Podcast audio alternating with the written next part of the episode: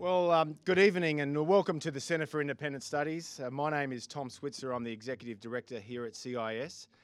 And um, for those of you who aren't all that familiar with CIS, because I know there are some people here who are not members, um, CIS is a public policy research think tank or organisation, and uh, we've been in uh, existed since uh, 1976, and we are primarily committed to promoting the principles of classical liberalism. And when I say classical liberalism, I'm talking about uh, individual freedom and choice, um, productivity enhancing economic reform, uh, individual freedom, um, productivity enhancing reforms and wide range of economic issues, and uh, religious freedom, and not least open and civilized debate uh, that uh, speaks beyond all that rampant polarization all too often characterises the public debate, uh, not just in Canberra but across the Western world.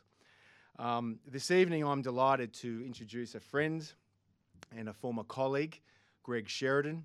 Uh, Greg has been the foreign editor of the Australian newspaper for the best part of three decades. Uh, he's been a foreign correspondent, and he has, for mine, one of the finest minds uh, in this country when it comes to politics, uh, our place in the world, and the Asia Pacific region. Um, Greg is also a very prolific author. He's written some bestsellers and some very influential books. His new book is called God is Good for You. Uh, copies are sold uh, at the back there at the reception area. And his argument here is to set out how modern Christians have never worked so hard to make the world a better place at a time when their faith has never been less valued. Ladies and gentlemen, please join me in welcoming Greg Sheridan.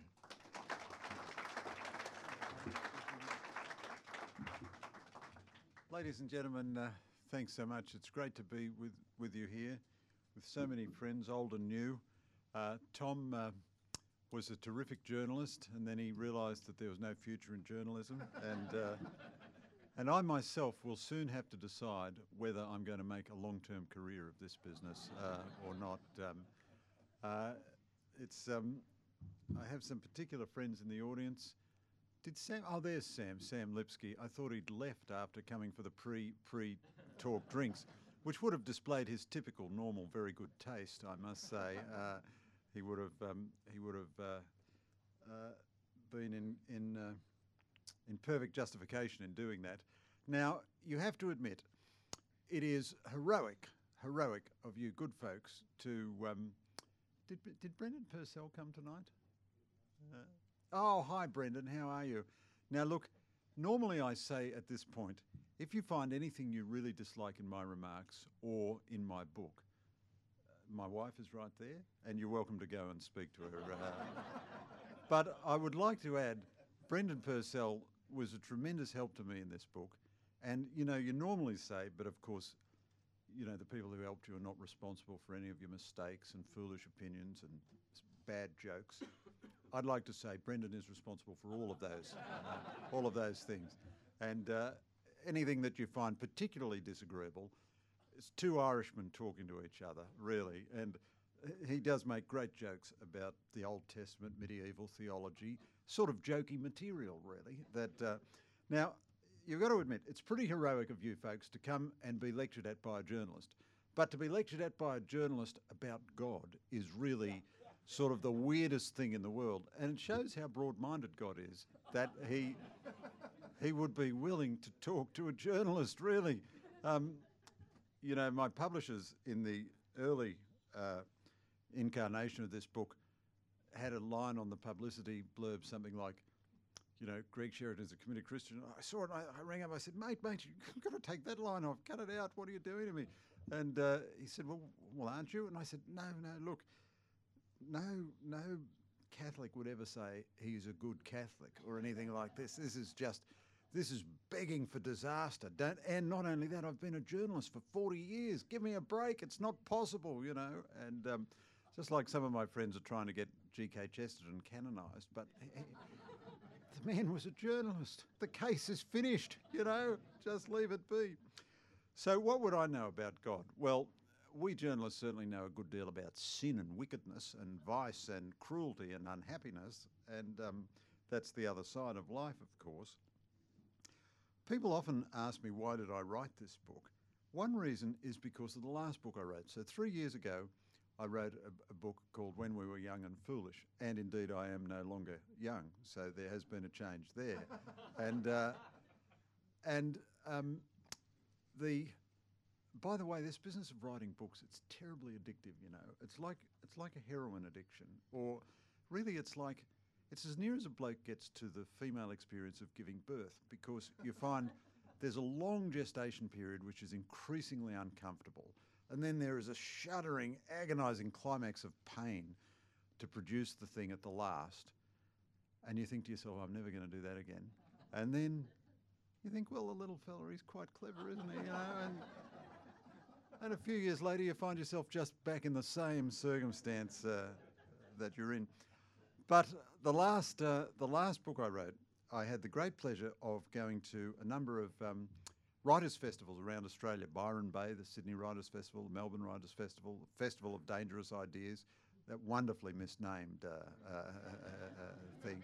And um, never has there been a, a, more predictable bunch of ideas collected. Uh, and what struck me was that, and, and at those festivals, by the way, I think I, I played the role of a semi domesticated orc brought down from the hills amongst a large gatherings of very concerned hobbits who were, who were armed with their ploughshares and their pike staffs and who were willing to deal with the orc if he caused trouble, but who nonetheless, in their broad mindedness, tolerated him there for a while. But I was struck that amidst the hundreds of books at all those festivals, there was not one, not one which was uh, pro Christian or which celebrated the Western tradition in any way.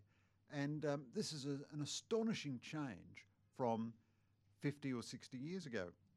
In the 1950s, the best selling books across secular culture were all Christian books.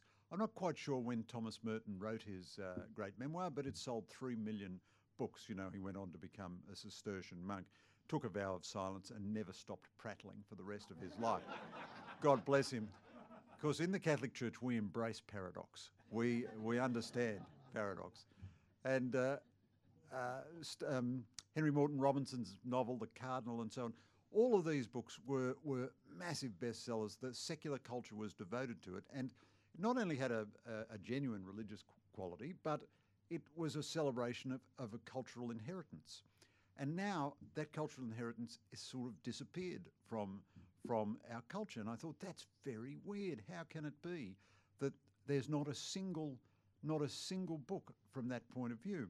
And the more I thought of it, the more I thought we are actually erasing from popular culture and to a large extent from our educational institutions any knowledge of the ideas and beliefs and transcendent values which formed our culture and formed our society. Now, in taking this road, we're going down a very eccentric path for any part of humanity. Um, in my day job, I'm the foreign editor of the Australian newspaper, which means I'm sort of sentenced to perpetual contemplation of Donald Trump. I mean, the, one of the great joys of this book was that I escaped from Trump for a few months. And there were people who would ring me in January and say, Oh, did you see what Trump said about China? And I said, Look, comrade, I am in a Trump I am in a Trump free moment. I, my mind is in the book of Genesis. I, am reading Brendan Purcell's jokes.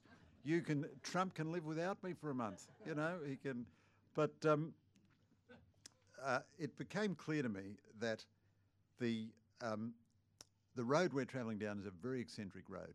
As foreign editor, I spend a lot of my time in Asia, and of course, all throughout Asia, religion is a dynamic, central, normal part of human life.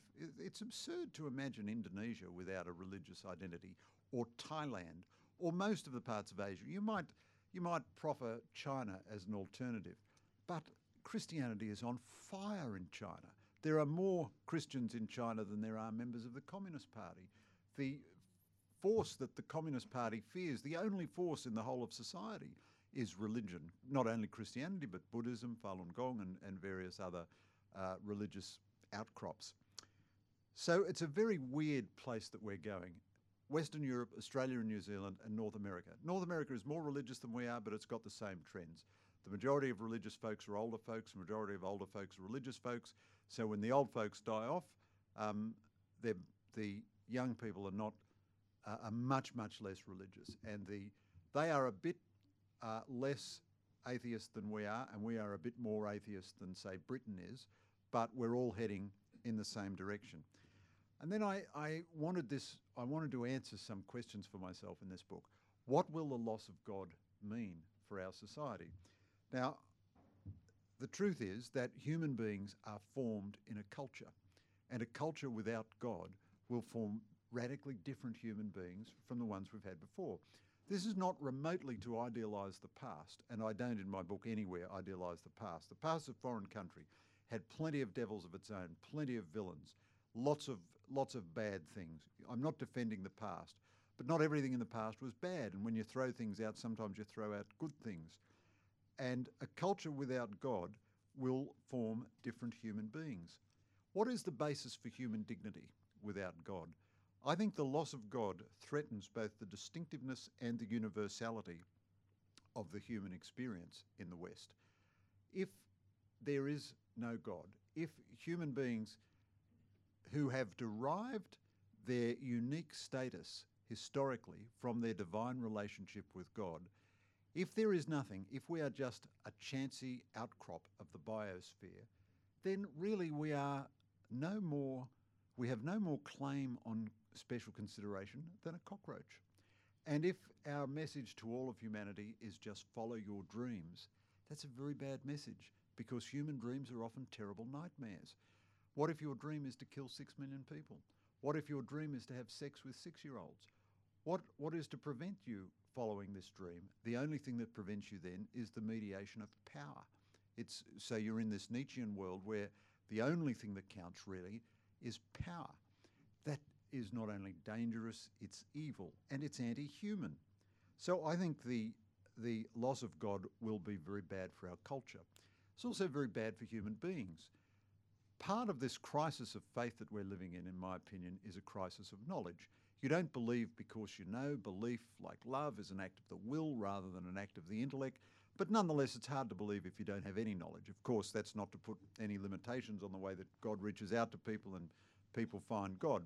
Nonetheless, if you wipe out Christianity from the public culture, it's very difficult for people when they finally have their own crisis of unbelief for them to come back to anything because they've never had anything in the first place that they can any longer come back to. And of course, um, you know, in the words of Chesterton, when people stop believing in God, they don't believe in nothing, they believe in anything. And they go to very weird places uh, uh, as a result. So I thought the, the lack of knowledge of basic teachings, history, truths, content of Christianity was shocking. It's shocking in state schools, it's shocking in Christian schools, it's shocking in state universities. We've recently seen this appalling controversy where the ANU, the Australian National University, uh, you know, a splendid place, really. I often recall, re refer to it, portraying my foreign policy background as our own federally administered tribal area in, uh, in Australia, the, the territory of the ANU, where it rejected the idea of a bachelor's degree in Western civilization. And the rejection, the popular impetus for the rejection, the campus protest was that this would privilege, uh, in a racist way, the West. Western civilization means genocide, invasion, uh, oppression, and so on. And yet, every book that was proposed for the syllabus of this uh, course in Western civilization was a critical book. I'm just in the process of making my first acquaintance with Dante. Now, the audience like this is so erudite. You've all read Dante in the original Italian, I know, and you've read the different translations, you've read the critical. So I'm just beginning. So naturally, I'm full of, you know, doctrinaire uh, knowledge on this matter. But Dante's book was, uh, Dante's poem was in many respects a critique of the corruption of medieval Christianity. The idea that by studying the great books of Western civilization, you're going to have an uncritical view of Western civilization is completely absurd. But to keep that knowledge away from university and school students and ordinary average citizens struck me as an act of vandalism. So my book is a little, a little contribution. Uh, you know, it's a it's a thimbleful of content into an ocean uh, into an ocean of uh, of confusion. Then there was the question of the rationality of belief. So I'd never read the New Atheists because I had no interest in them really, but I thought I'd better read them for this book. And um, and what a chore it was. Honestly, they make Donald Trump look attractive, really. and uh, but I went through this unbelievably tedious book of Richard Dawkins, The God Delusion. It is the most pompous book I've ever read. He conceives of himself as sort of the Pope of atheism, really, and uh, it's just full of um, uh, ex cathedra Petri statements of infallible uh, truth on his part. I read Christopher Hitchens, much better, much better writer than Dawkins, much more fun, full of outrageous, dishonest things about Christianity. But having read the New Atheists, I realised they're actually not making a rational case. They're not, their arguments are so silly that, that they're sort of they just fall over themselves. But what they are doing is they're acting as old-fashioned bishops. They're just confirming the faithful in the atheistic faith that their beliefs are sound and sensible. So they're they're mobilising the um, dynamic of celebrity to uh, authorise the atheist belief of the society. And of course, atheism is a religious belief like any other, but it's such a weird belief. It's so. Um, I, I do believe that you cannot rationally prove God or disprove God, but God is certainly rationally the most likely explanation. And everything in the new atheist case was just on its face so abundantly absurd. So they say the universe is 14 billion, old, 14 billion years old. Well, obviously, God wouldn't waste his time spending 14 billion years before everything. How would they know what God would do? Not only that, it strikes me as absolutely characteristic of God that he would spend 14 billion years preparing a beautiful gift. Uh, that's not an argument, that's just a prejudice on, on their part. Similarly, one of the uh, central arguments they make is that religion is improbable therefore it's untrue. But the explanations they provide as alternatives are so unbelievably improbable and require such magical thinking. So, for example, one of the reasons to believe rationally in religion is that all human beings, almost all human beings, all throughout history and across all cultures, have had a hunger for God. And our strongest desires always indicate a corresponding strong reality. So we're hungry, that indicates food. We're lonely, that indicates friendship. Every desire we have, we're tired, that indicates the reality of sleep. Every profound desire we have indicates a corresponding reality. So, how do you deal then with the profound uh, desire uh, for God? So, some evolutionary atheists say, well, the religious disposition is just a pro survival wrinkle of the human mind because it pr promotes uh, cooperation. And therefore, now that we've passed through that stage of evolution, we can dispense with that. But of course, that argument can be turned on the atheists themselves. How do we know that their latest view is not just an evolutionary outcrop of the human mind, just a, a, strange oubliette of evolutionary uh, development? Why, is, why do we believe that's true? Another problem they have is that um, human life and all life is so improbable. Our universe is so improbable. If the Big Bang had been a bit stronger, the planets would have just kept shooting away. If it had been a bit weaker, the planets would have uh, collapsed back in on themselves. The the sweet spot which produced the universe, and then the sweet spot which produced carbon, which produced life, then the sweet spot which produced any kind of living creature. It's all so unbelievably improbable. Now, the fact that a thing is not is improbable doesn't mean it's not true. And believe me, that's one thing that a life in journalism teaches you, especially a life in political journalism. Only things which are improbable are true. Um, but the atheists then have this problem. So, how do they explain the improbability of our universe when it's the improbability of religion which they've used to attack religion? So, one of their explanations is to say, well, obviously, there are an infinite number of universes, and we've just lucked into the one which happens to be good for life. So you think to yourself, to use that marvellous uh, Yiddish saying, Oi vey, you don't believe in God, but you believe in an infinite number of universes without a speck of evidence. And this is a kind of laughable argument. Where does this idea of an infinite number of universes? There's no evidence for it. It's a preposterous idea. And yet, this is the kind of honoured thinking of our time. This is sophisticated, honoured thinking.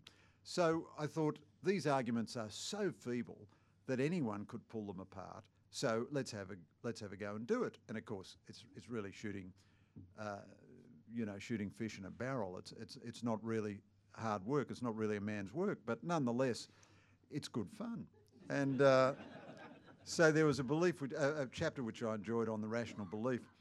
Then there are a few other chapters which I want to alert you to. One was on the Old Testament. The Old Testament gets a terrifically bad press, especially from the new atheists. They say the God of the Old Testament homophobic, genocidal, misogynist, uh, control freak, blah, blah, blah, blah, blah. And of course, they spectacularly misrepresent the Old Testament. I must say that I benefited tremendously from Jewish commentators on uh, what in the Jewish tradition would be called the Hebrew Bible, in the Christian tradition is called the Old Testament, because Christians understandably read the Old Testament looking for the New Testament. But in fact, it's good to respond to the Old Testament just as a, a reader, just as a journalist, just as a human being. And it is a great, great, great story, full of great individual stories. It had very good sub editors. It's mostly, it always names the names, it always humanises the story, it always moves along at a rollicking pace. Some of it is written like a very elevated leader in the Australian, but a lot of it is written in the style of the Daily Telegraph and the Herald Sun. and it is fantastic. It is fabulous to read. The book of Jonah. Jonah's sent to Nineveh to preach to a bunch of people he hates and he doesn't want to save them because they're rotten and he tries to run away and God flings him into a whale for three days and then he has to come back and has to preach to these Ninevites and no, goodness me, they actually accept his preaching and they repent. He's like uh, the Mel Brooks characters in The Producers. You know, the, they created this musical to fail and instead it succeeded. And Jonah is angry. Now, there are very serious and profound lessons in Jonah, not only about obedience, but about the universality of God. And the universality of the God of the Old Testament is, is come back time and time and time again against all the popular press, which says the Old Testament God is local and not loving.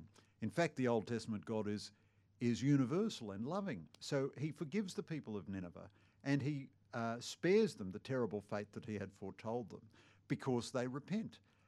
In the book of Ruth, Ruth is, is a Moabite. The Moabites are enemies of the, of the Israelites. And Ruth uh, marries Naomi's son. Naomi's son dies. Ruth moves back from Moab country to Bethlehem and she sends her daughters in law away, and Ruth won't leave. And she utters that magnificent declaration of passionate human solidarity. Where you go, I will go. Where you rest, I will rest. Where you die, I will die. Your God will be my God. Your people will be my people. And may the Lord punish me if anything but death separates us. And then it, it is a great, great short story, Ruth. It is the best short story I've ever read. And in the end, Ruth saves Naomi, and then Naomi saves Ruth. And then Ruth becomes the great grandmother of David, the greatest of the Israelite kings, a central figure in the Bible, has a Moabite great grandmother. Again, the universality, the melody of the particular and the universal. But how, this is um, a bit of a digression in a way, but how can you just wipe that out of the of the human consciousness and say that we're not going to we're not going to expose our kids to that. They're going to have to do the Safe Schools program, but they're not. Under no circumstances are they're going to read the Book of Ruth. And then the final chapter I'll, um, I'll tell you about was a chapter about the Middle Ages, which is heavily indebted and and you know very explicitly and honestly indebted to great Oxford scholar Larry Siedentop. So the the cartoon version of intellectual history is the early Christians tried to live by the gospel, were persecuted. Constantine converted. Christianity became the state religion. Then Christians persecuted everybody else. We got a thousand ages of the thousand years of the Dark Ages. Nothing good happened. It was all superstitious. The world was run by terrible priests. And then, hallelujah, we got the Renaissance and the Enlightenment, and we repudiated superstition and modern decency began. Wrong, wrong, wrong, wrong, wrong. Every aspect of it is wrong. In fact, everything we like in modern liberalism emerges organically from Christianity and is debated and elucidated throughout the Middle Ages. So, very early on, in the very early church, there are debates about religious freedom. Now, of course, Christians often did not live up to the tenets of religious freedom. Obviously, it goes without saying. I'm not whitewashing the sins and crimes of Christians at, any point. But there are great statements in favour of religious freedom. The early church was a great proponent of human rights because every human being had an immortal relationship with God. So did women, so did slaves, so did foreigners. All the people marginalised in the ancient world were suddenly given human dignity.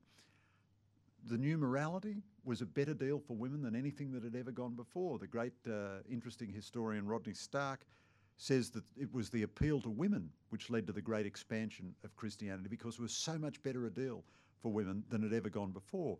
Christian families didn't kill their, their female children, so they had a lot more daughters than other families, and the daughters eventually, you know, uh, told their husbands what to do, which is the normal circumstance. And uh, so the husbands converted as a result of the, of the women converting.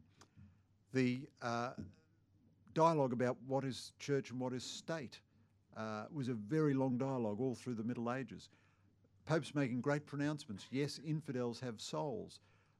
The, the interplay of religious traditions. Thomas Aquinas, hugely influenced by Moses Maimonides. I, I always mispronounce that word. Um, this is a tremendously rich intellectual period of history, almost completely unknown to anyone in contemporary Western society, and yet it lays the foundations for contemporary Western society. So, my little contribution is a 30 page chapter which gives you the kind of, uh, you know, the cheat notes, at least uh, directs you to the primary sources. Then finally, the second half of the book is a reported part of the book about particular Christians, and the chapters which have got most attention were the two chapters I wrote about politicians. So I interviewed 14 serving and former politicians, including Malcolm Turnbull and Bill Shorten. And uh, when some extracts of this were run, the vituperativeness of online debate is such that instantly the online reaction was, are those typical Elmer Gantry politicians spruiking their beliefs, big hypocrites that they are, just trying to get the religious vote. Nothing could have been further from the truth. I tell you, the Brexit negotiations were a walk in the park compared to the complexity of the negotiations I had to undertake to get these politicians to, uh, to agree to these interviews. Those very few people who have asked politicians about their religious beliefs have typically asked the question what effect does your religious belief have on your uh, policy? That's a perfectly legitimate question. That's not the question I asked them. I asked them, what do you actually believe? Do you pray? Do you believe in God? Do you believe in an afterlife? Are you going to see your parents again? What do you think uh, is ultimately the deepest transcendent spiritual reality? And all of them, across the parties, from the left of the Labor Party to the conservative elements of the Liberal Party, impressed me profoundly with the depth of the inner life that they revealed, which they sedulously keep hidden from the public. Two of them had been sort of forced into becoming public Christians, Tony Abbott and Kevin Rudd. But the rest of them had really not ever spoken about these matters in public before. They were very, very reluctant to do so. And yet I was immensely impressed with each, each one of them. And uh, there is a big hinterland, a deep inner life with all these people. And uh, it's a pity. Uh, I, I, don't necessarily want them to become Americans where they wear their faith on their sleeve every minute of every day and ev everything is related to, to their notional, denominational faith affiliation. But I think we could do a bit better than never speaking about it at all. And the, the, un, the subtext of that chapter was meant to be these are very smart people. They believe in Christianity. Maybe it's worth a second look. And then there's a series of other reported chapters. I found great dynamism and spirit of liveliness and great growth. I called one chapter Signs of New Life. So the overall picture of Christianity is of statistical decline, but there are tremendous movements that are doing fabulously well, and I was utterly non-denominational about it. I was very impressed by the Pentecostal church that I went to see in Melbourne, and I think successful religious movements have bold, strong leadership, a very clear message, and worship which is coherent and beautiful. And my taste in church music tends more to Gregorian chant than rock and roll, but I'm a guy who has, there's a bit of the old rock and roller in me, so I, I love being at Planet Shakers. If you like rock and roll music, and it's it's music based on the you know centered on the Bible. I found evangelical parishes in Perth that are doing parish planting, doing fantastic work, taking the ideas of Rod Dreher and the Benedict option seriously, thickening their liturgy and so on.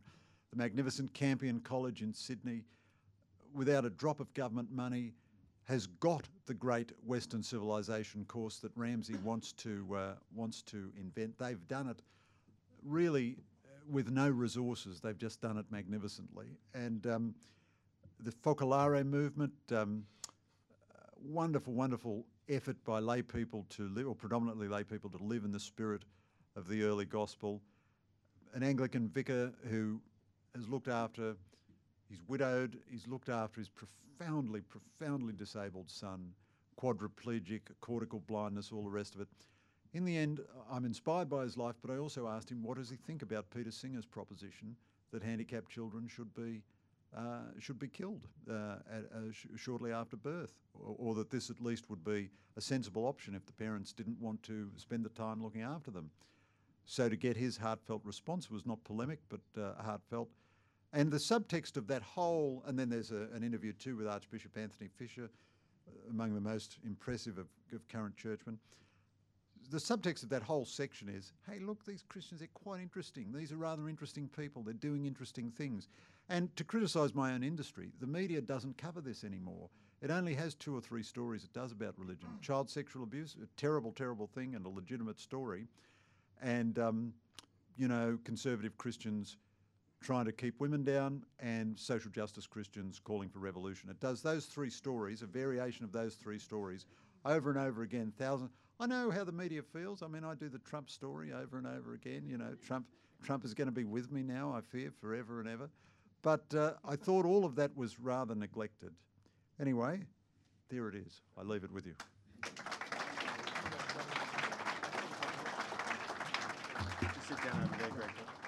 Well, Greg, that was terrific. Sound and style and substance. Thank you very much. And now to the second phase of uh, this evening's proceedings, a conversation um, Peter Kurti is a senior research fellow here at CIS, and he's also author of uh, The Tyranny of Tolerance, that was published last year, The Tyranny of Tolerance, to which the former Prime Minister John Howard wrote a glowing uh, tribute in his introduction. Uh, Peter and Greg will have a conversation about Greg's book before taking questions. Peter, over to you. Thanks, Tom. And Greg, thank you for being here tonight, and congratulations on the publication of God is Good for You. You've told us why why you wrote the book. But as I was listening to you, I was wondering, who did you write the book for? Were you did you have in mind uh, a disciple of Richard Dawkins that you were wrestling with, or are you writing for the, that group of Christians you're calling now to be a bold minority and getting them to gird their loins? Who did you have in mind? Well, uh, uh, it's a, a, very fair question, and um, the truth is, uh, I don't know really. Um, I write books partly in in my head for my sons. I think this is something you ought to know. They very sensibly don't read my books uh, because I'm their dad. I'm not their author, you know. But nonetheless, I think this is something I'd like I'd like them to know. And I have a I have a, a fantasy that you know, when I'm um, you know singing in the celestial clouds and they've retired, they'll say, "Well, I wonder what the old man was on about," you know, and they'll read it. But look, it's intentionally non-denominational and it intentionally comes from first principles. So I hope Christians looking for a bit of encouragement might read it and even if they find things that I've got wrong or that they disagree with, they might be encouraged by, by seeing these arguments made and these other voices. I hope that open-minded atheists might read it, that um, it's perfectly okay to, to be an atheist. There's nothing wrong with that. It's a, it's a rational position and all of that. But it's good to know what you're rejecting rather than rejecting a caricature or a fantasy of something. Um, and uh, I guess uh, I hope that, that it's a book you see, because I think this is a mainstream subject which ought to be open to mainstream people, I think there's a there's a certain uh, utility for the book uh, across society, as it were. So it, it wasn't meant to be a narrowcast book for you know I'm after this this demographic and this uh, this little group of people. I mean, we in the in what is sometimes wickedly called the legacy media, but I like to call the, the quality media. uh, we are aiming always for a broad conversation. Uh, we, society is better, it's more civilised when lots and lots of people with different views uh, come together and talk things over. And that's presumably part of the situational awareness that you talk about in various stages of the book. You, you alert people, particularly Christians, I think, to the need for what you call it's a military image, I think, use of situational awareness. Is that just is that more than just knowing what sort, what the, the cultural terrain is? Is there more to it than that? Well, I have a tremendous weakness for military metaphors, you know, uh, and a lot of Christians don't like it. That's one of the many things they don't like about me. But look, really, if that's the worst thing they can say about me, I could tell them much, much worse things that they could dislike. But um, the, the, the, the force in the battle which wins is typically the force with superior situational awareness. And it's, it is a term of art in the military. And what it means specifically is the ability to integrate a lot of information which comes from many diverse sources in real time, in battle space time, as they call it. So you want to know who's on your right flank, who's on your left flank, how many, you know, howitzers your enemy's got, all that sort of thing. And I think one of the problems with Christianity is that even believing Christians have not quite realised the cultural circumstances that they're in, where in effect we are a minority. Now, it's liberating to be a minority. You go on the attack instead of being on the defence. You don't mind being attacked yourself. You expect it. That's uh, you, you're psychologically much more prepared for it. Whereas if you still think that you're that you're representing a settled consensus, that's uh, that's very problematic because um, the society won't ever won't ever uh, live up to that, and your response won't be very effective uh, to those to those challenges.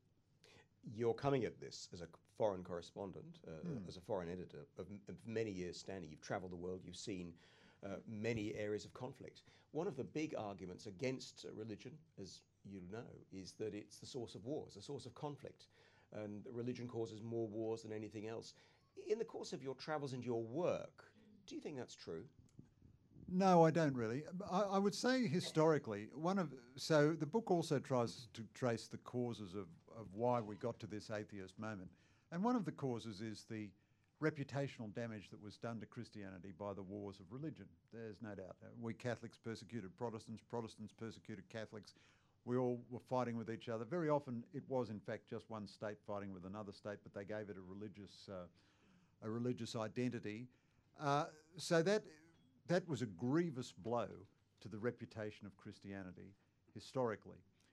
The contemporary situation, um, I don't think all religions are the same, and uh, you know there are people who pursue conflict in the name of, of religion, and Rabbi Jonathan Sacks wrote a beautiful book about this, not in not in God's name. Um, and okay, this is more a problem in the Islamic world. And my book doesn't write about Islam because it hasn't been formative in the West and it hasn't been formative in my life. And it's basically a book about Christianity. I don't think religion causes conflict, but religion, Judaism, Christianity, Sikhism, which I know very well, doesn't magically transform its adherents into no longer suffering from the problems of the human condition. I mean, we are a fallen species, you know, and in the human condition is a tendency to war and violence and conflict. And religion is always trying to tame the beast and appeal to the better angels. Uh, it is not always successful.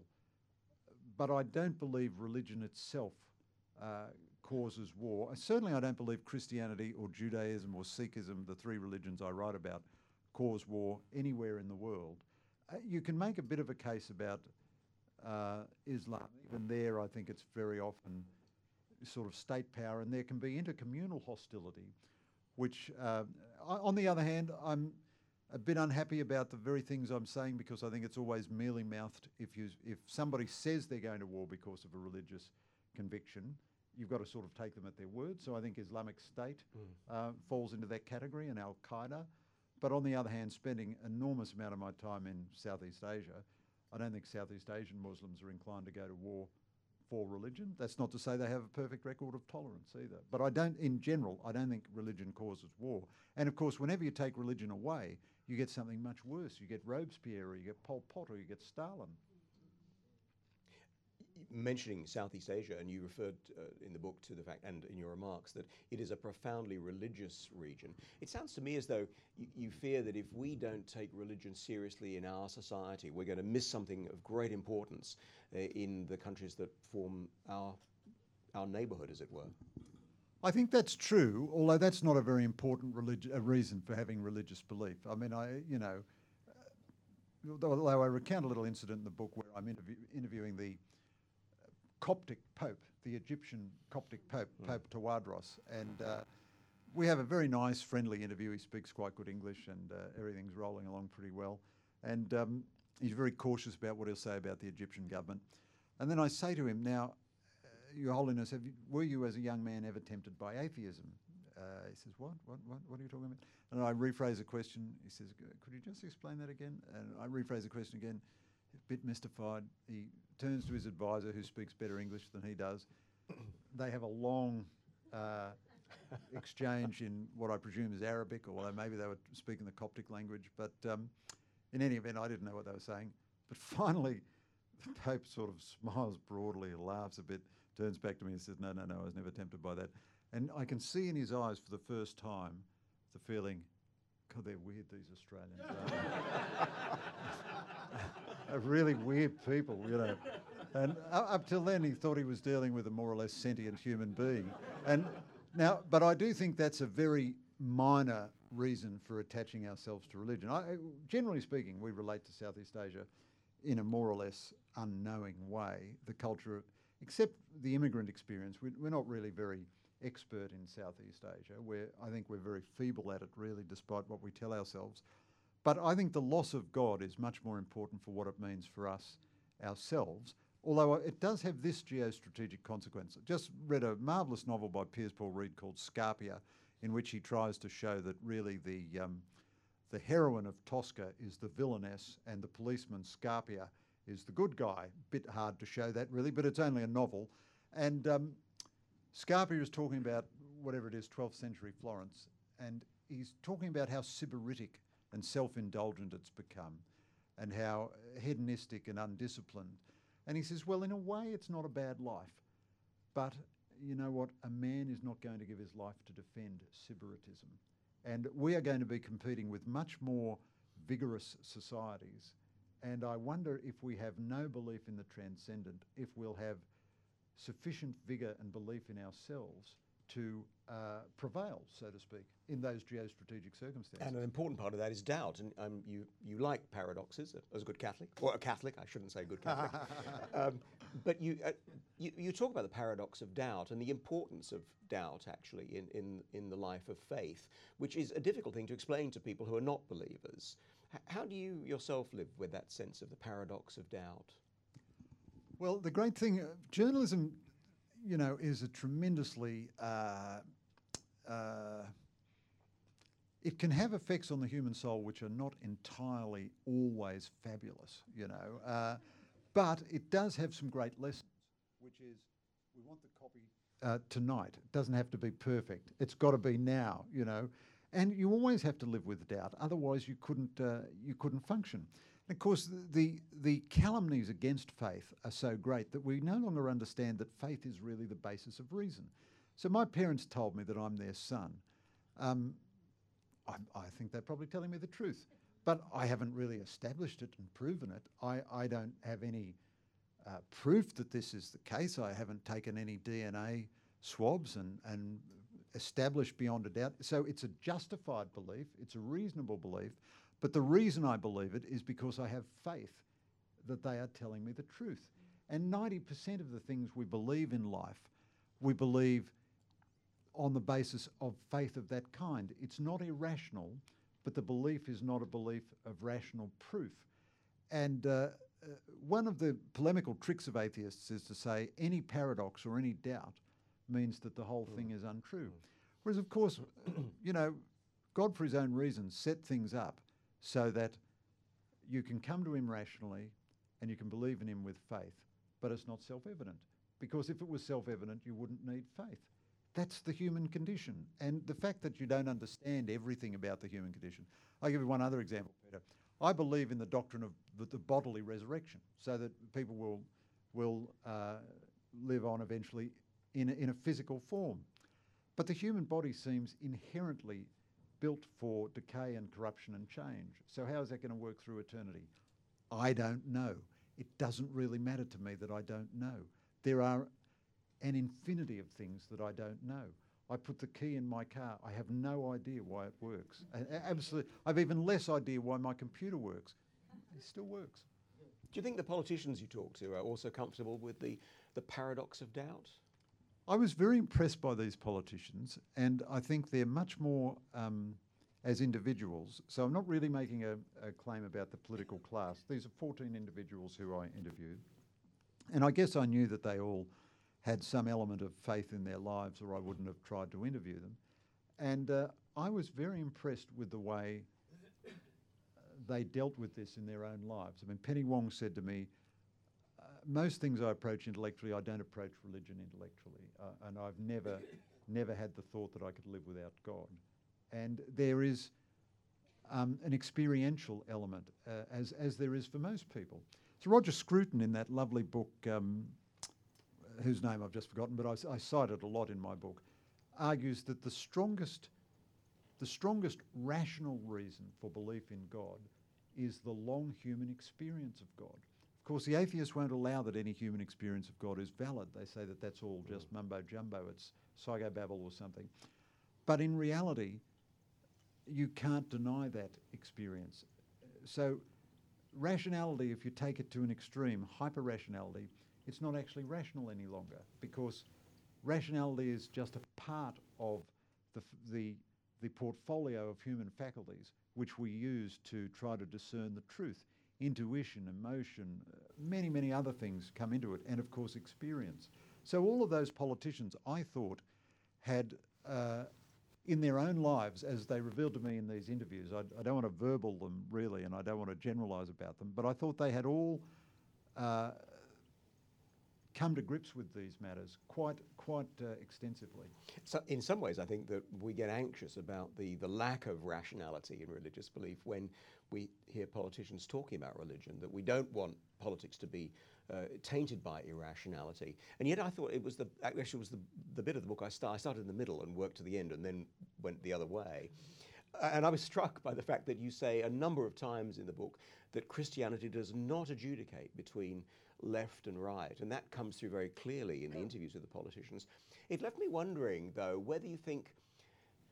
Uh, this sounds like a, a, like a slightly impertinent question, but does Christianity have anything to say in politics, or should it be uh, completely free? Should, politi- should religion and Christianity get out of, of the, the political arena? If it's not able to adjudicate, what, maybe another way of asking the question is what does it bring to religion, uh, to politics rather?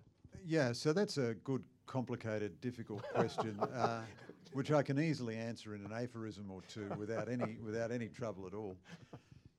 Christianity certainly does bring things to politics, but it doesn't adjudicate between um, policies which are well intentioned and which are not inherently evil. So, a lot of people on the social democratic left quite reasonably say they are inspired by the social justice tradition of Christianity. That's perfectly okay. A lot of people on the free market side of politics are a bit um, tongue tied about religion. And one of the great pioneers of changing that was Michael Novak, uh, of course. Mm. And but really, they're pursuing the same end. They're pursuing the end of human welfare. So in India, a key policymaker said to me once, "You know, the critical thing in India to alleviate poverty is to enlarge the formal sector of employment." Because when you move off the farm into working for an employer, your life experience is vastly uh, better materially than when you're living subsistence on the farm. One of the reasons we can't increase the formal sector is because we have insanely restrictive trade union laws which are designed to benefit uh, trade unions. Now, the original impulse for passing those laws was to benefit a worker as opposed to a boss, so someone with less power as opposed to someone with more power. The consequence of that policy is to freeze out millions of people from a more affluent life. Now, uh, the person I was talking to, I presume, was a Hindu, but, but what, what would Christianity say about this? Christianity would say that the desire to help a large number of people or to help everyone, that is, that is the Christian imperative. But if you come to the view that you can help people by deregulating the labour market, and someone else comes to the view that you can help people by uh, more regulation in the labour market, I don't think Christianity adjudicates between those two things. Mm. Christianity certainly adjudicates about the sanctity of life, uh, certainly adjudicates about the, the need for, for human dignity to be respected. It's one reason it has such a lot to say about the life issues. And it infuses an ethic which is uh, to seek the good, uh, and to be altruistic, mm. to love the stranger, and so on. Uh, it's not the only religion that has those ethics, but it certainly does have those ethics. But mostly politics is fairly straightforward and, and dull, really. I would hate the most profound experience of my life to be adjudicating between whether Bill Shorten's approach to tax cuts or Malcolm Turnbull's approach. I mean, it's kind of interesting, you know, and it sells newspapers and it is important. But that's not the essence of life. That's not, you know, the essence of life is much, uh, much deeper than that. And the, the robust Australian disinterest in politics can be a problem, but in many ways it's a very good thing. You know, Australians are, are concerned with much more important things than who runs the post office. It's very important that people be concerned with who runs the post office. You've got to get that sort of stuff right. But that's not the transcendent stuff of humanity. Do you get the sense that the politicians that you spoke to, and perhaps the political class more broadly, takes the issue of religious freedom seriously? That's suddenly become a very uh, a hot topic. With uh, we're waiting for the for the uh, Ruddock inquiry to be handed down. Well, it's been handed down to find out what he said, um, and it's it's likely to be a contentious issue at some point within the next year or so. Do you think politicians are concerned about the limits of religious freedom? I think they're rather confused about it. I'm not talking about the 14 politicians I viewed, I interviewed, because I didn't ask them about this issue. So it'd be unfair for me to comment about them in relation to this issue. But to comment generally about politicians, I think they're very confused about the issue. Christians and other religious people in Western societies are not persecuted in the way Christians are persecuted in the Middle East or in Pakistan or in China. Nonetheless, the environment is becoming more hostile. Um, Stephen McAlpine, an evangelical pastor from Perth that I quote, says Christians are now living in exile. They expected to go into exile in Athens, where there would be a lot of interesting discussion. Instead, they find themselves in exile in Babylon. And the, the, the secular culture is becoming much more hostile to Christianity, and there will be a series of issues about religious freedom. There will be an assault on Christian institutions. I mean, the famous, one of the famous cases we know, Archbishop Julian Porteous, the Catholic Archbishop of Tasmania, of Hobart, published a pamphlet, extremely modest, mildly worded, decent, gentle pamphlet, uh, um, arguing the traditional case for, for the traditional definition of marriage. And a complaint was made against, the, against him at the Anti-Discrimination Commission, and the Anti-Discrimination Commission was going to hear the complaint. The complaint was subsequently withdrawn. But we're going to get a vast multiplicity of that sort of thing. I think the, uh, I'll tell you honestly, I think the decision to intrude on the seal of the confessional is is uh, a wrong abridgment of religious freedom. Won't certainly won't do anything to help abused children. Um, there's going to be a battle over what schools what schools and uh, Christian universities can teach. Um, already, you're seeing quite a lot of that, and you've seen a lot of that in uh, in the UK and in Canada and so on. I think the the state is now going to increasingly be inclined to use coercive power to intimidate Christian institutions. And one reason I want the uh, Christian leadership to think of its community as a bold minority is that they must draw red lines and not retreat. I mean, my advice to Archbishop Porteous, who's a splendid man, he doesn't need my advice, but my advice to him would have been to require every priest in his diocese the next Sunday to read that letter out from start to finish. And the whole lot of them could present themselves on Hobart Town Hall for mass arrest and say, okay, arrest us if you like, do your worst. And really, you know, the church is browbeaten at the moment. It's, it's rightly ashamed of the child abuse scandals and so forth, but it still has to go forth and proclaim its message. And uh, it has to use the institutions it owns much more explicitly for Christian purposes. How can there be Christian schools in which there is not a period every day devoted to religious education? How can there be a Christian school where kids can leave at the end of their schooling and not know the fundamental tenets of Christianity? One proposition I advance in the book is say in year nine, at every Christian school, get every kid to spend a year or at least a semester going through the Apostles' Creed in a systematic way. So that's not going to turn them into lifelong Christians, but it will mean once in their life they got a systematic statement of what Christian beliefs actually really are. There's a lot of sociological evidence that young folks in the US, whatever their denominational affiliation, know almost nothing about the beliefs of their churches. So that's not only the culture being hostile, that's a failure of the churches as well. Thanks, Greg. Let's. Um, I, I could ask you more complex questions, but we'll give members of the audience a chance to do that as well. And my colleague Lulu will take this microphone. And questions of Greg? Yes, this lady in the front row. If you could just wait for the microphone to come to you and then speak into the microphone, that would be great. Uh, if there was a agnostic Muslim, I mean someone who lapsed from Islam, and read your book, do you think they would also say, uh, yes, I think maybe God is good for us?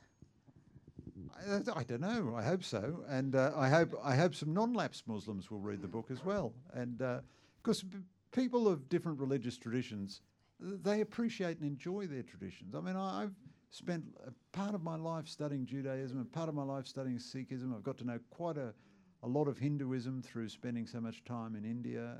Uh, less deep acquaintance with Buddhism.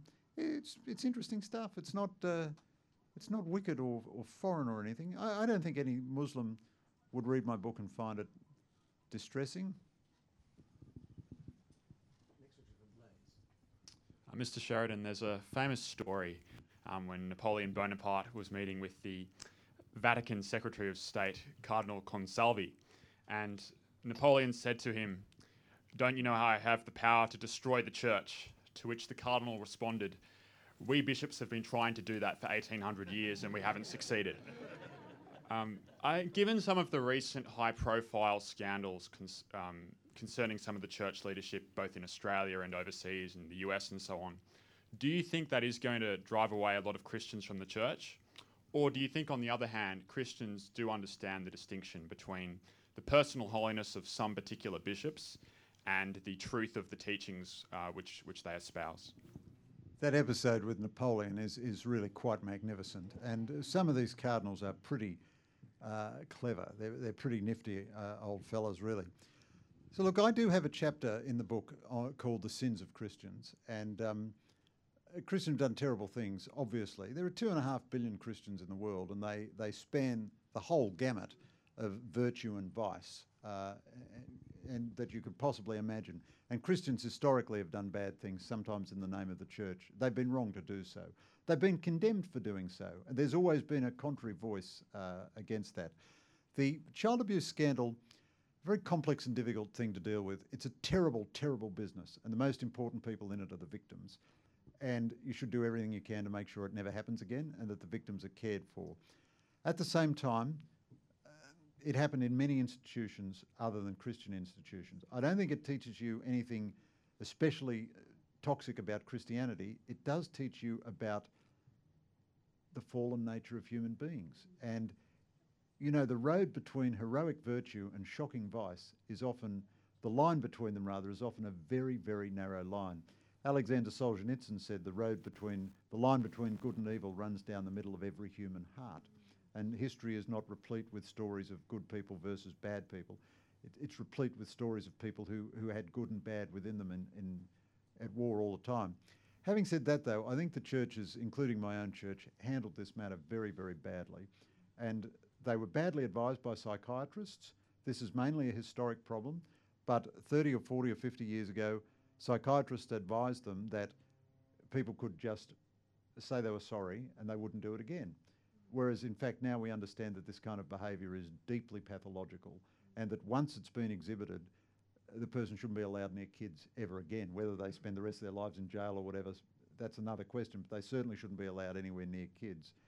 Um, it, it is the most disturbing thing I've ever learned about my own church. Now, you know, I grew up, I went to the Christian Brothers, the nuns. I was an altar boy for three years, or for a few years anyway. I spent a year in a seminary seeing if I could become a Redemptorist priest. I worked for a time for the Catholic Weekly. I was in so, so many Catholic youth groups, I've forgotten them.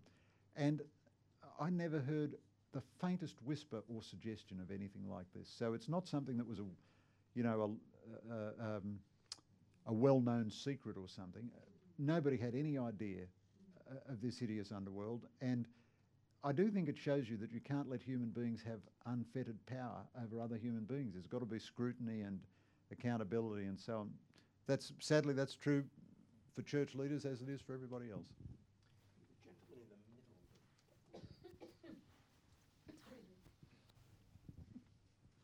Hi, Greg. Um, I would really like to know what are your thoughts on the Christian atheists, people who don't believe in God, but they do think that Judeo-Christian values are still important in um, maintaining a foundation. Do you think this um, it's an oxymoron, and would you be okay with that? Would or basically my question is, would you be okay with people not believing in a, in a God, but they still think that Judeo-Christian values are still important? Look, you know, in the words of the great 60s um, guru, I'm okay with everybody. I, am okay, you're okay. Um, I don't mind what people believe. It's a free society, they can believe anything they like. I think the term Christian atheist is an oxymoron, obviously, but I, I do get the point that you're coming to, that you're, that, you're, that you're driving at, and I have a lot of sympathy with it. There's a, a, person who would be known to many people in this room, the late David Armstrong, the great philosopher uh, at Sydney University. He used to say to me in that characteristic way, Well, you know, Greg, I am really a pre-Vatican II atheist, and uh, and uh, I thought there was a lot. I understood exactly what he meant, you know, and. Um, there are a lot of people like that. I'm not sure that Roger Scruton uh, is actually a religious believer. Douglas Murray, who wrote that splendid book, The, the Strange Death of Europe, is not a religious believer. So these people do assert, recognise, and understand the values of the Judeo Christian tradition. God bless them, that's great. I would those uh, very hard to sustain those values when they're cut off completely from their roots.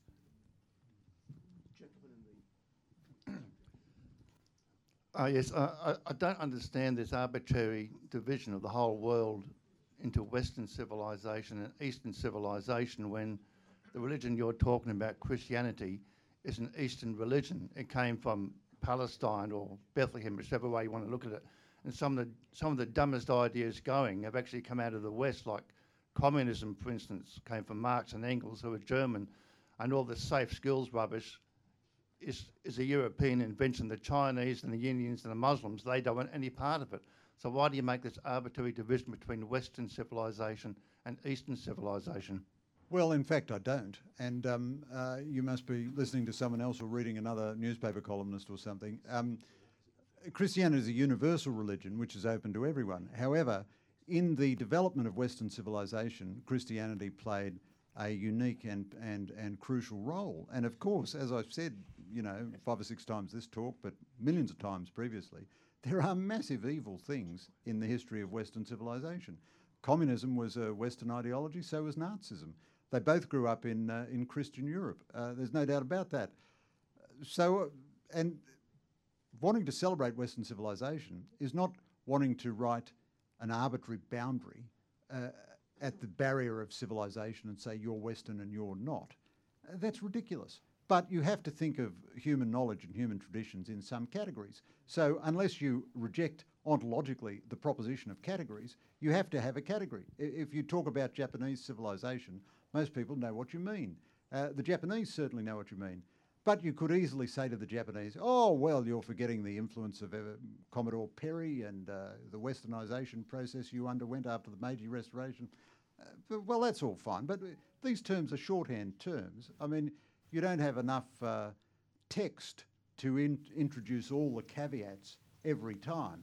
But the very fact that we now regard it as sort of an offence against public decency to talk about Western civilization, I think is is very problematic. And, and as I mentioned to you, if you if you studied the great texts of Western civilization, they're all critical texts anyway. Uh, uh, they're they're advancing knowledge in a typical Western fashion, typically by criticising the knowledge which has come immediately uh, before and uh, finding out what they want to continue and what they want to uh, to discard. So I, I don't. I think that's a kind of a it's a false problem, really. Sophie. Greg, thank you very much for that. Sophie York. Um, you mentioned Christianity has been very good for the status of women, and I agree. Uh, Sonia Kruger, Channel 9 presenter, recently mentioned that she was concerned about the rate of Muslim immigration, and she's now facing court for that comment. And I, I'm just curious about two things. Firstly, why are we not allowed to, why is she not allowed to express her genuine concern about a change in culture which might disadvantage women if the dominant culture changes to an extreme version of Islam where women don't fare very well, um, whether it's via mi- immigration or via high birth rate? And secondly, why did no society leaders come out in support of her? Why is she now facing court? It's a legitimate concern.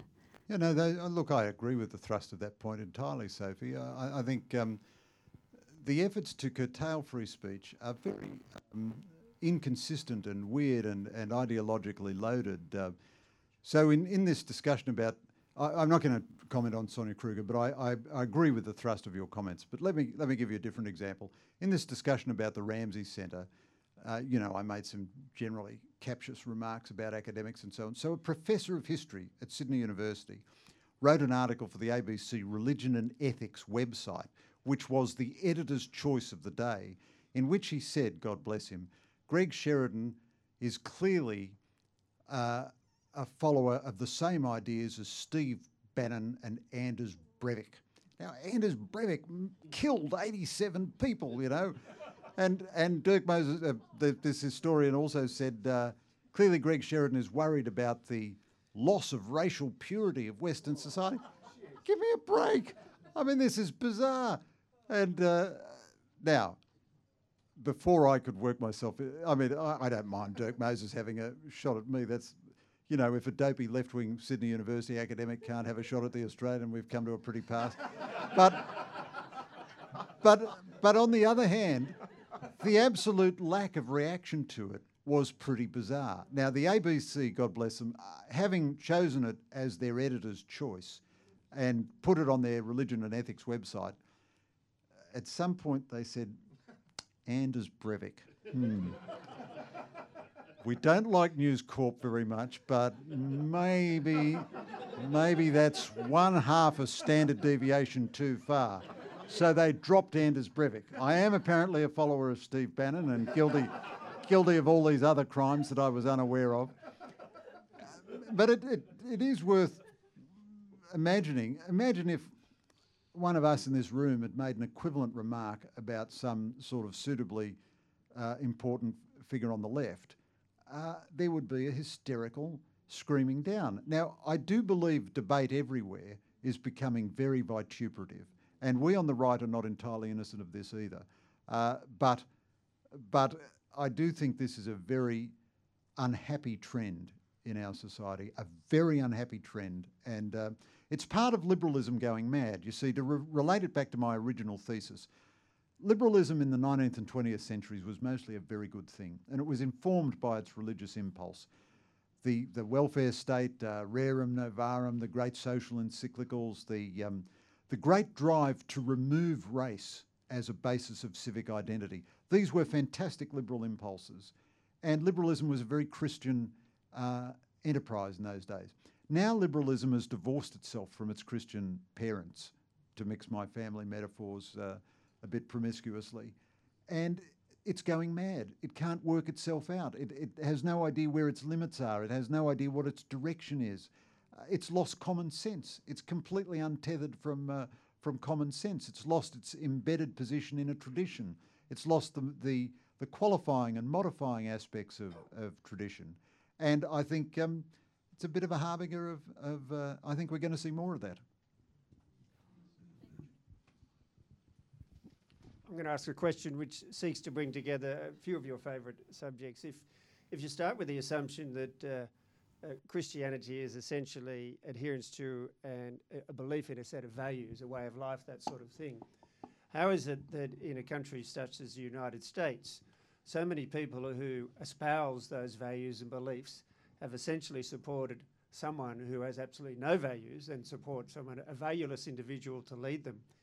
Is that essentially a paradox, another of your favourite topics of modern Christianity, or is it that just fear and self interest will always take priority over modern Christianity as we know it? I knew I couldn't escape Trump for a whole evening. I knew it. I knew it. My whole life is a Trump universe now.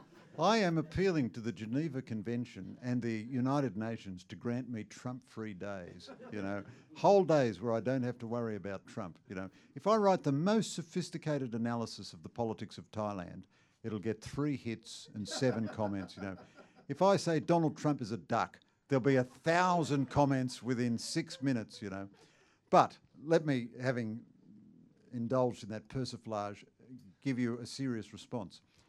I was appalled at the emergence of Donald Trump. In fact, I was an extremist on this matter. I, I wrote a lot of front pages.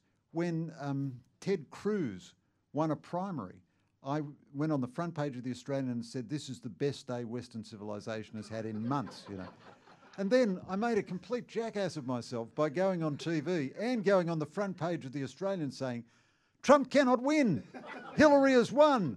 And I'm alive to all of Hillary's many shortcomings, but uh, you know she wasn't a bad Secretary of State, and I interviewed her quite a lot, and I, I thought she had a had her good points, and I knew a lot of the people around her in foreign policy and national security, very good people, Kurt Campbell and Derek Mitchell and so on, very very good people, and um, I realised that I was emotionally invested in the proposition that this man manifestly without the character that a president should have should not be president.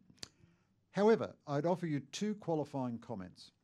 I did also follow the debate within many American Christian journals, and it was uh, at the level of good journals like, say, First Things, which I think is the best journal in the world, but a lot of other journals too. It was a very sophisticated and honest, serious debate. They did recognise what kind of person Trump was. They said, look, Trump is not one of us. He's not a man who exhibits the values that we admire.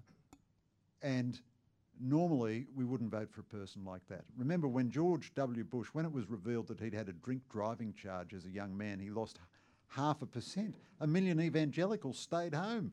Good God, he, he was over the limit when he was 18, you know, he hadn't done a bad thing since he gave up the booze. Uh, but the debate in those journals was very cold eyed and hard headed. It said the Clinton clan is also very ethically challenged. Here we have a binary choice Donald Trump or Hillary Clinton. If Donald Trump is the president, he is going to support, he is going to appoint Supreme Court judge, judges who will not abridge our freedoms, who will not uh, make it illegal to have a, you know, a Christian law school, for example, which it's effectively become in Canada, uh, who will not um, force Catholic hospitals to, uh, you know, act against their conscience. This was a very sober debate.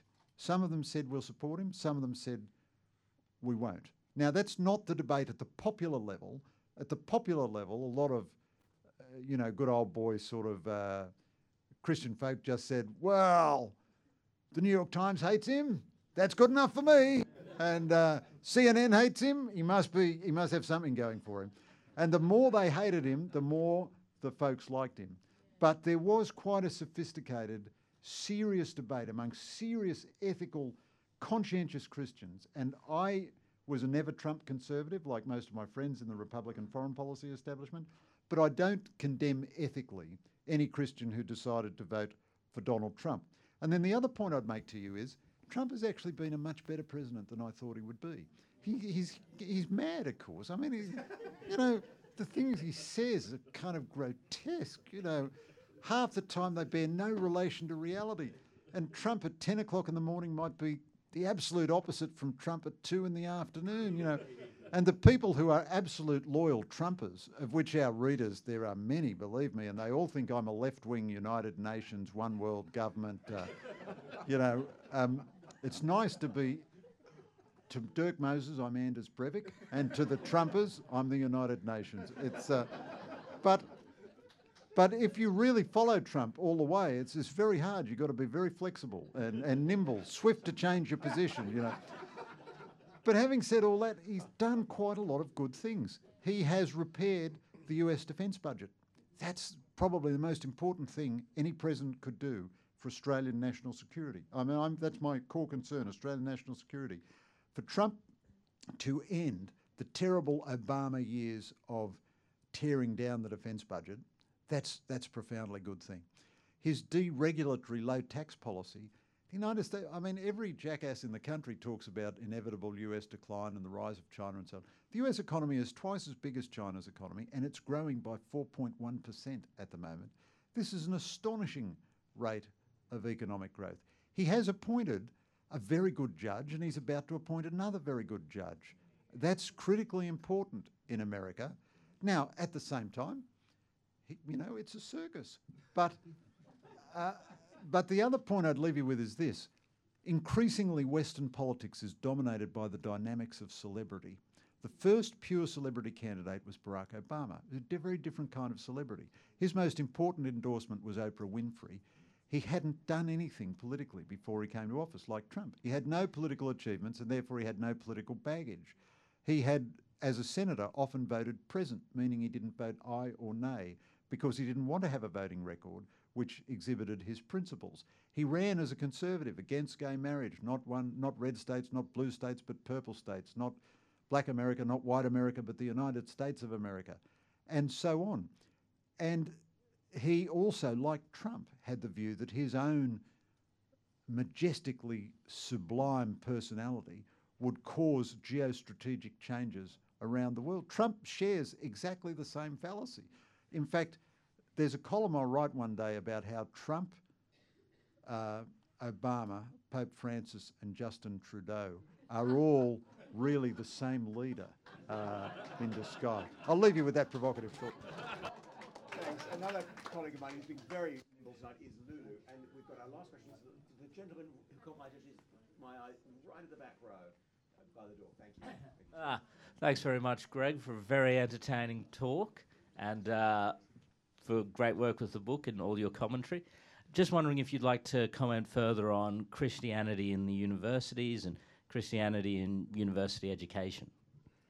Yeah, well, the position of Christians at universities is very strange at the moment. I mean, Oxford University, a year or two ago, had Orientation Week and it banned the Evangelical Union, the, the Christian Union, I think it was, because it said it wanted to provide a safe space. And of course, it's very common for Oxford undergraduates to be assaulted and bodily harmed by, uh, by Christians uh, uh, in their orientation week. You know, who knew this was such a scourge? And uh, the, all the campus bodies have taken this kind of action, this kind of low grade, pathetic, harrying, harassing action.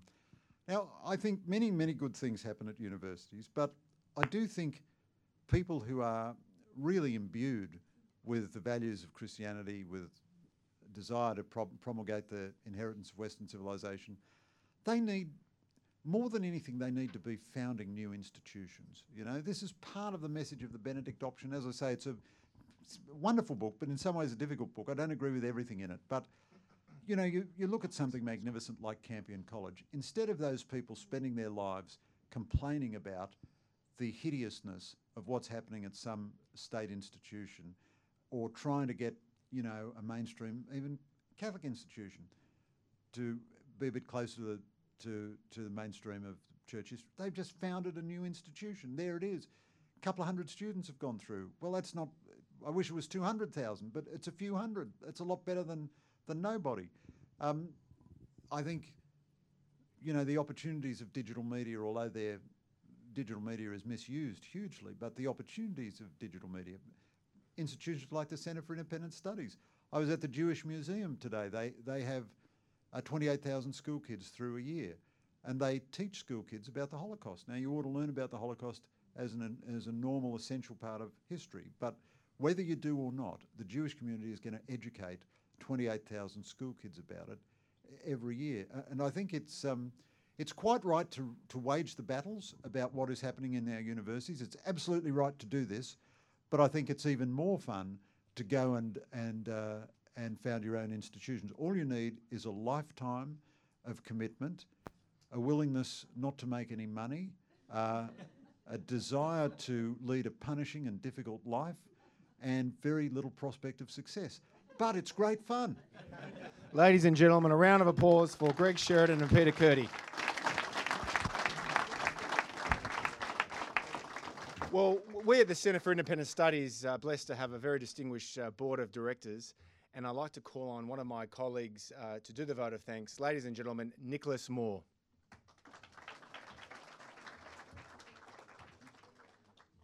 Well, thank you, Greg. That was a really uh, entertaining and, and tremendous uh, uh, uh, presentation tonight. I'm certainly looking forward to finishing the book. I, I, have started it and I have enjoyed what I've read so far.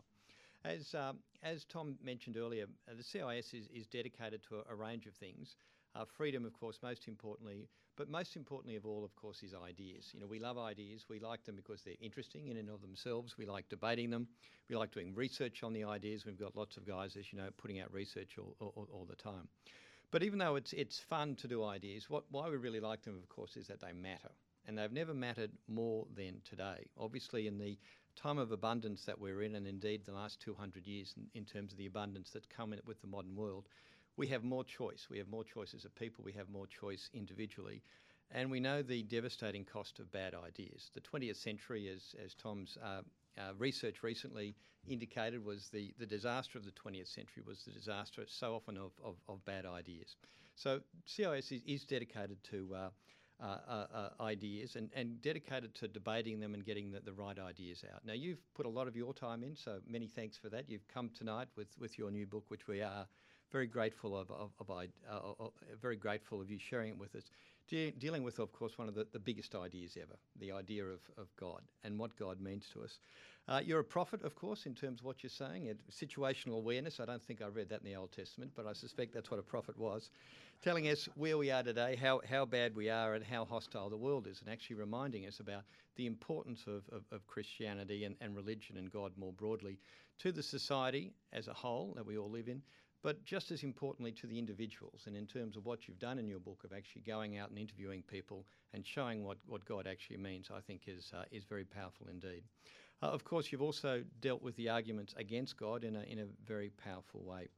Uh, finally, of course, you've, you've shown us a, a, way forward in terms of what we should all be doing individually. It's a, a call to action, as we like, uh, calling for bold lines of actually defining what Christianity uh, ch- stands for, what religion more broadly stands for, uh, what we should be doing with education, uh, and how we should be going forward. So, uh, thank you very much, Greg, for this evening. It was very entertaining, it was very thought provoking best wishes with the book. I'm sure it will be a, huge success, and uh, and I look forward to seeing how it goes. So thank you very much.